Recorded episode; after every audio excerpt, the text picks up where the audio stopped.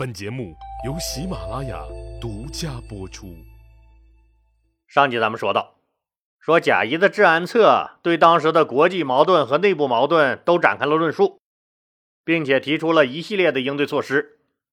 刘恒当时没有采纳贾谊分化诸侯王势力的建议，而是采纳了鼓励被废的诸侯王和那些犯了错的大臣们自杀的办法。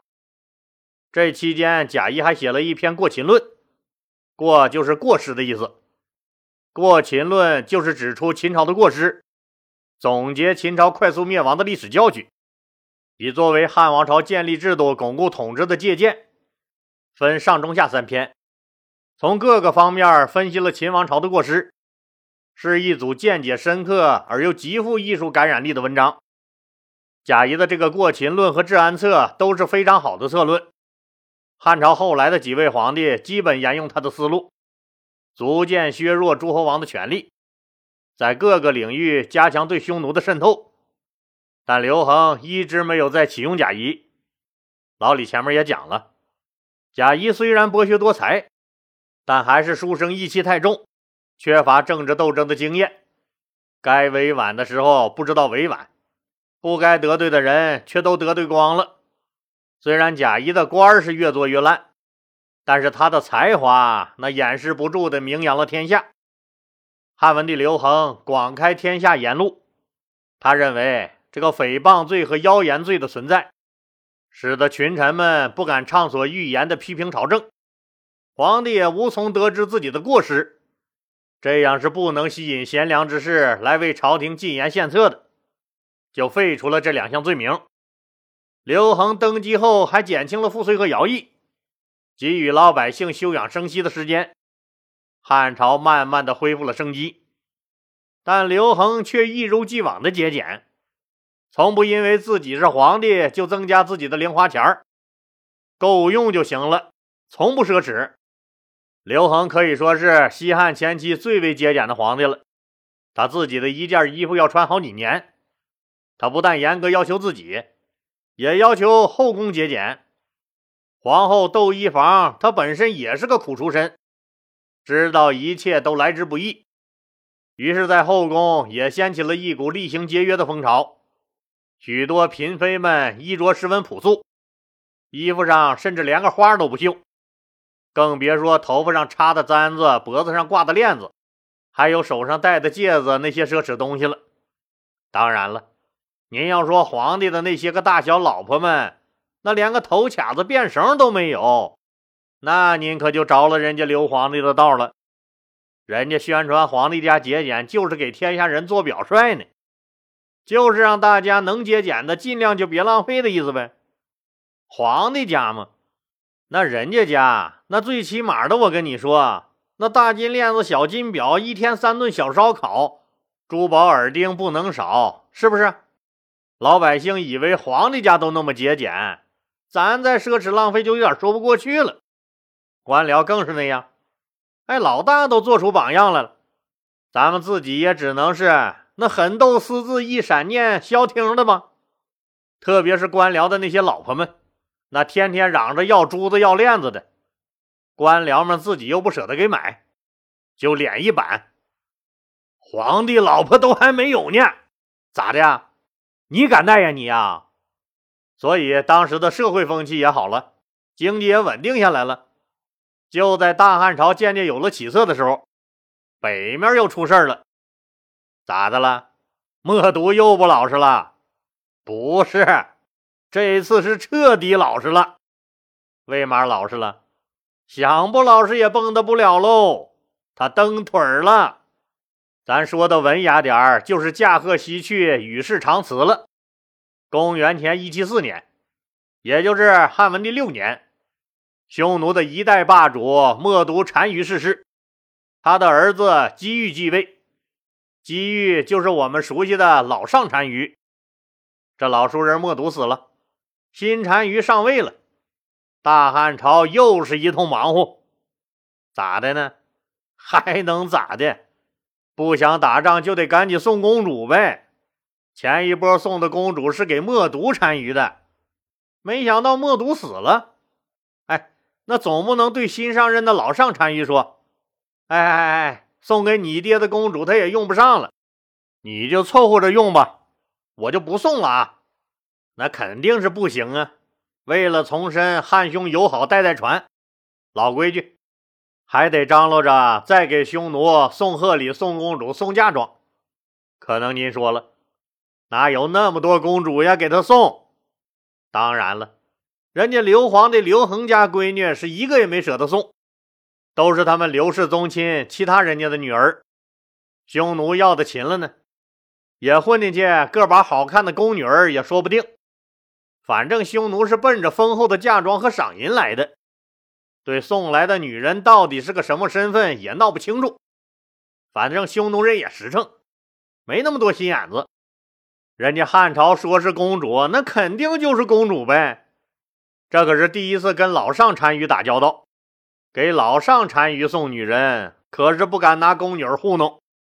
刘恒也一咬牙一跺脚，下了血本封了他们刘氏宗亲的一个闺女为公主，准备给送过去。那既然是公主出嫁，随行人员，你像丫鬟、保姆、老妈子、宦官，一个也不能少。当然了，谁都知道，这些人跟公主一个命运，去了那苦寒之地，这辈子就再也甭想回到汉朝了，更别说繁华的长安和他们已经住惯了的富丽堂皇的皇宫了。自然是谁也不愿去陪嫁。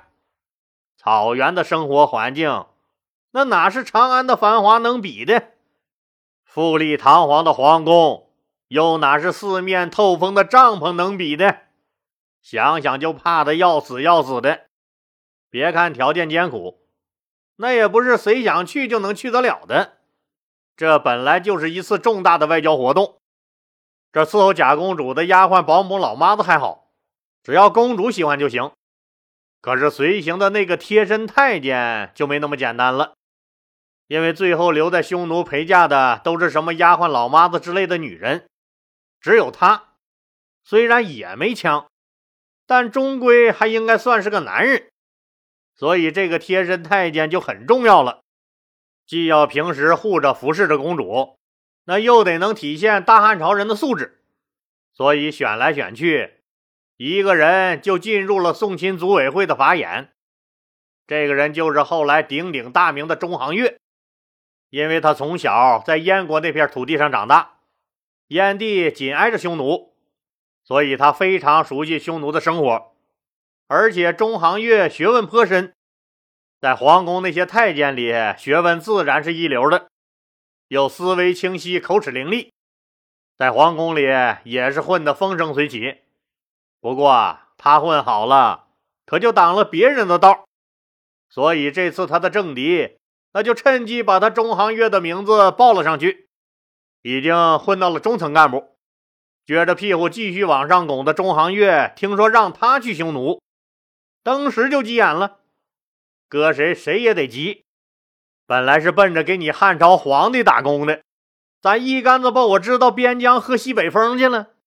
而且这次不像普通的出差，这一去就是一辈子，死了都不知道有没有人给收个尸，能胡乱给埋在一个乱石岗子，那不让虎豹狼虫给吃了就不错了。再说自己这混的好好的，咋就非让我去？中行月找了各种理由推脱不去，甚至都闹到了刘恒刘皇帝那儿。刘皇帝一考虑，哎。你去正合适，你啊，本来就是出生在北面嘛，你熟悉那这生活啊，又知书达理，口才颇佳，最主要是太监里再没有人比你有文化了。你不去谁去呀？去吧，兄弟，去吧。中行月彻底崩溃了，他是一个很有抱负的读书人，但苦于出身贫寒，没有上升渠道。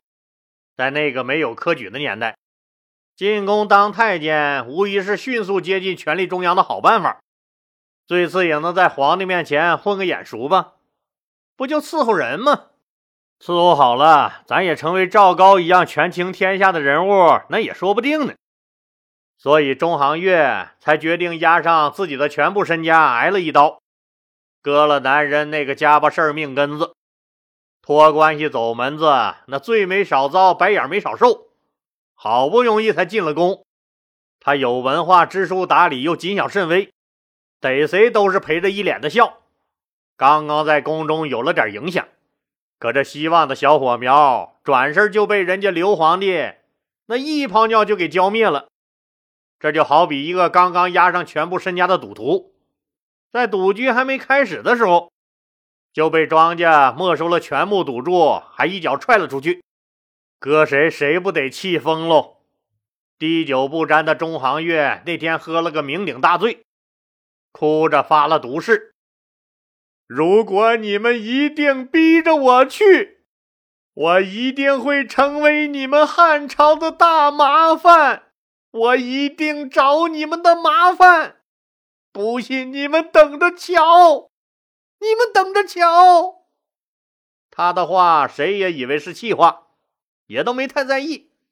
一个太监发发牢骚就让他发发牢骚，都要上路了，谁还真跟他计较呀？就这样，中行月陪嫁到了匈奴。没想到中行月这个人报复心极强，他觉得自己是被祖国抛弃了。一到了匈奴呢？立刻就投降了老上单于，从此走上了和母国为敌的汉奸生涯，并兢兢业业为此奋斗了一辈子。因为我们是从汉朝才被称为汉民族汉人的，所以啊，历史上第一个大汉奸就是这个中行月。你别说，这个中行月还确实有两下子。当年在汉朝时，像中行月这种读书人可多了去了。不稀罕，所以显现不出他的才能来，想出头也就难了。但是匈奴不一样啊，这是一群成天跟天斗、跟地斗、跟野兽斗的一帮子野蛮人，从来没近距离领教过文化的魅力。中行月凭借着在汉朝学会的权谋和智慧，简单一过招，就彻底折服了老上单于。哎呀妈，哥，你太有才了，你！俺服了哟！中行月很快就受到了老上单于的赏识和宠信。他兢兢业业，一丝不苟，不怕苦，不怕累，锲而不舍地侍奉了匈奴三代单于，专心致志地祸害了祖国几十年。由于中行月出生在汉朝，生长在汉朝，所以深知汉人的弱点和痛处。他出的主意让汉朝吃了不少的亏。一直到他临终前，还不忘最后出了个坏主意，让匈奴人把病死的牛羊丢进水里，污染水源，让汉军感染瘟疫。一代名将霍去病应该也是饮用了这种被污染过的水源，才导致的中毒。不过这都是几十年以后的事了。那中行月到底展现了哪些才华，一下子就让老上单于折服了呢？他先是教会了匈奴人分类统计管理法，匈奴文化照汉朝落后的可不是一星半点儿。譬如说，他们天天放的那些牲口，你要问他，咱们有多少牲口啊？他张嘴就来，我放的这群牲口大小有五百来头。哦，那你有多少头牛，多少只羊啊？这里头，啊啊，我去数数。整整一上午过去了，才数了个大概数。你要再问他，咱们有多少头公牛，多少头母牛啊？完了，扒拉了一下午牛屁股，左看右看也没整明白。你要再问他，哎，咱们一岁的牛有几头？二岁的牛有几头？有多少只羊今年能下羔子？他非得疯了不可。这点事儿对人家中行月来说，那可太小菜一碟了。他教会了匈奴人分类管理，教会了他们简单的数学计算，还帮他们建立了人口、牲畜、财产的台账。这一次，老上单于终于摸清了自己的家底儿。经过这一统计，匈奴人彻底知道了，那什么时候该有多少牛该下小牛犊子，那什么时候该有多少羊下小羊羔子。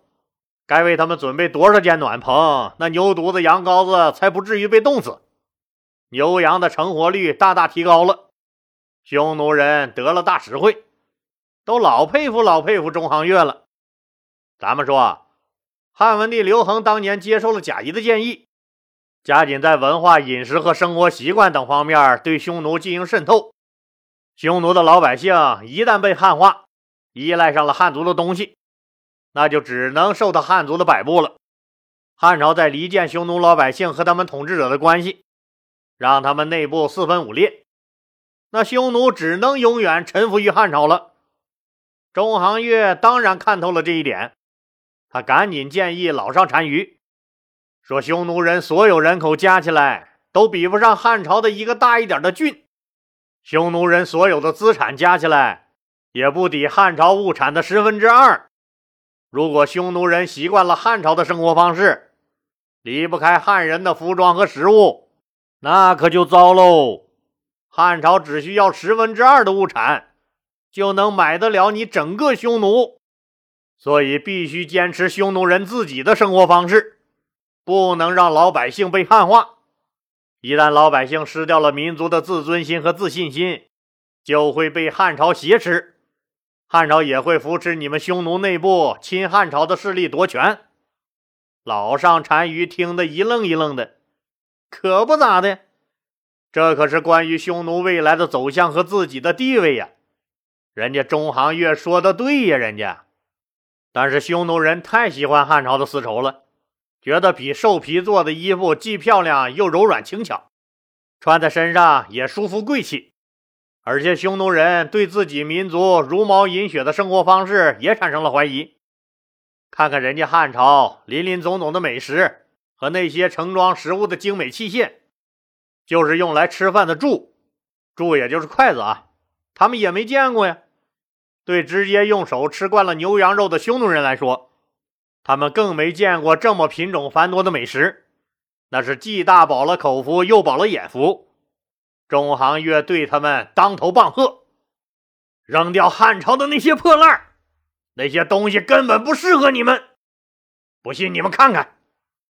为了表示自己说的没错，中行月让手下人穿上汉朝的丝绸衣服，专门在荆棘密布的草丛中跑了几个来回结果怎么样？那还用问吗？丝绸衣服都被划成了墩布条子了呗。中行月告诉他们，汉朝的这破玩意中看不中用。你们匈奴的东西才是最适合你们的，本民族的东西和传统不能丢，丢了就要灭亡了。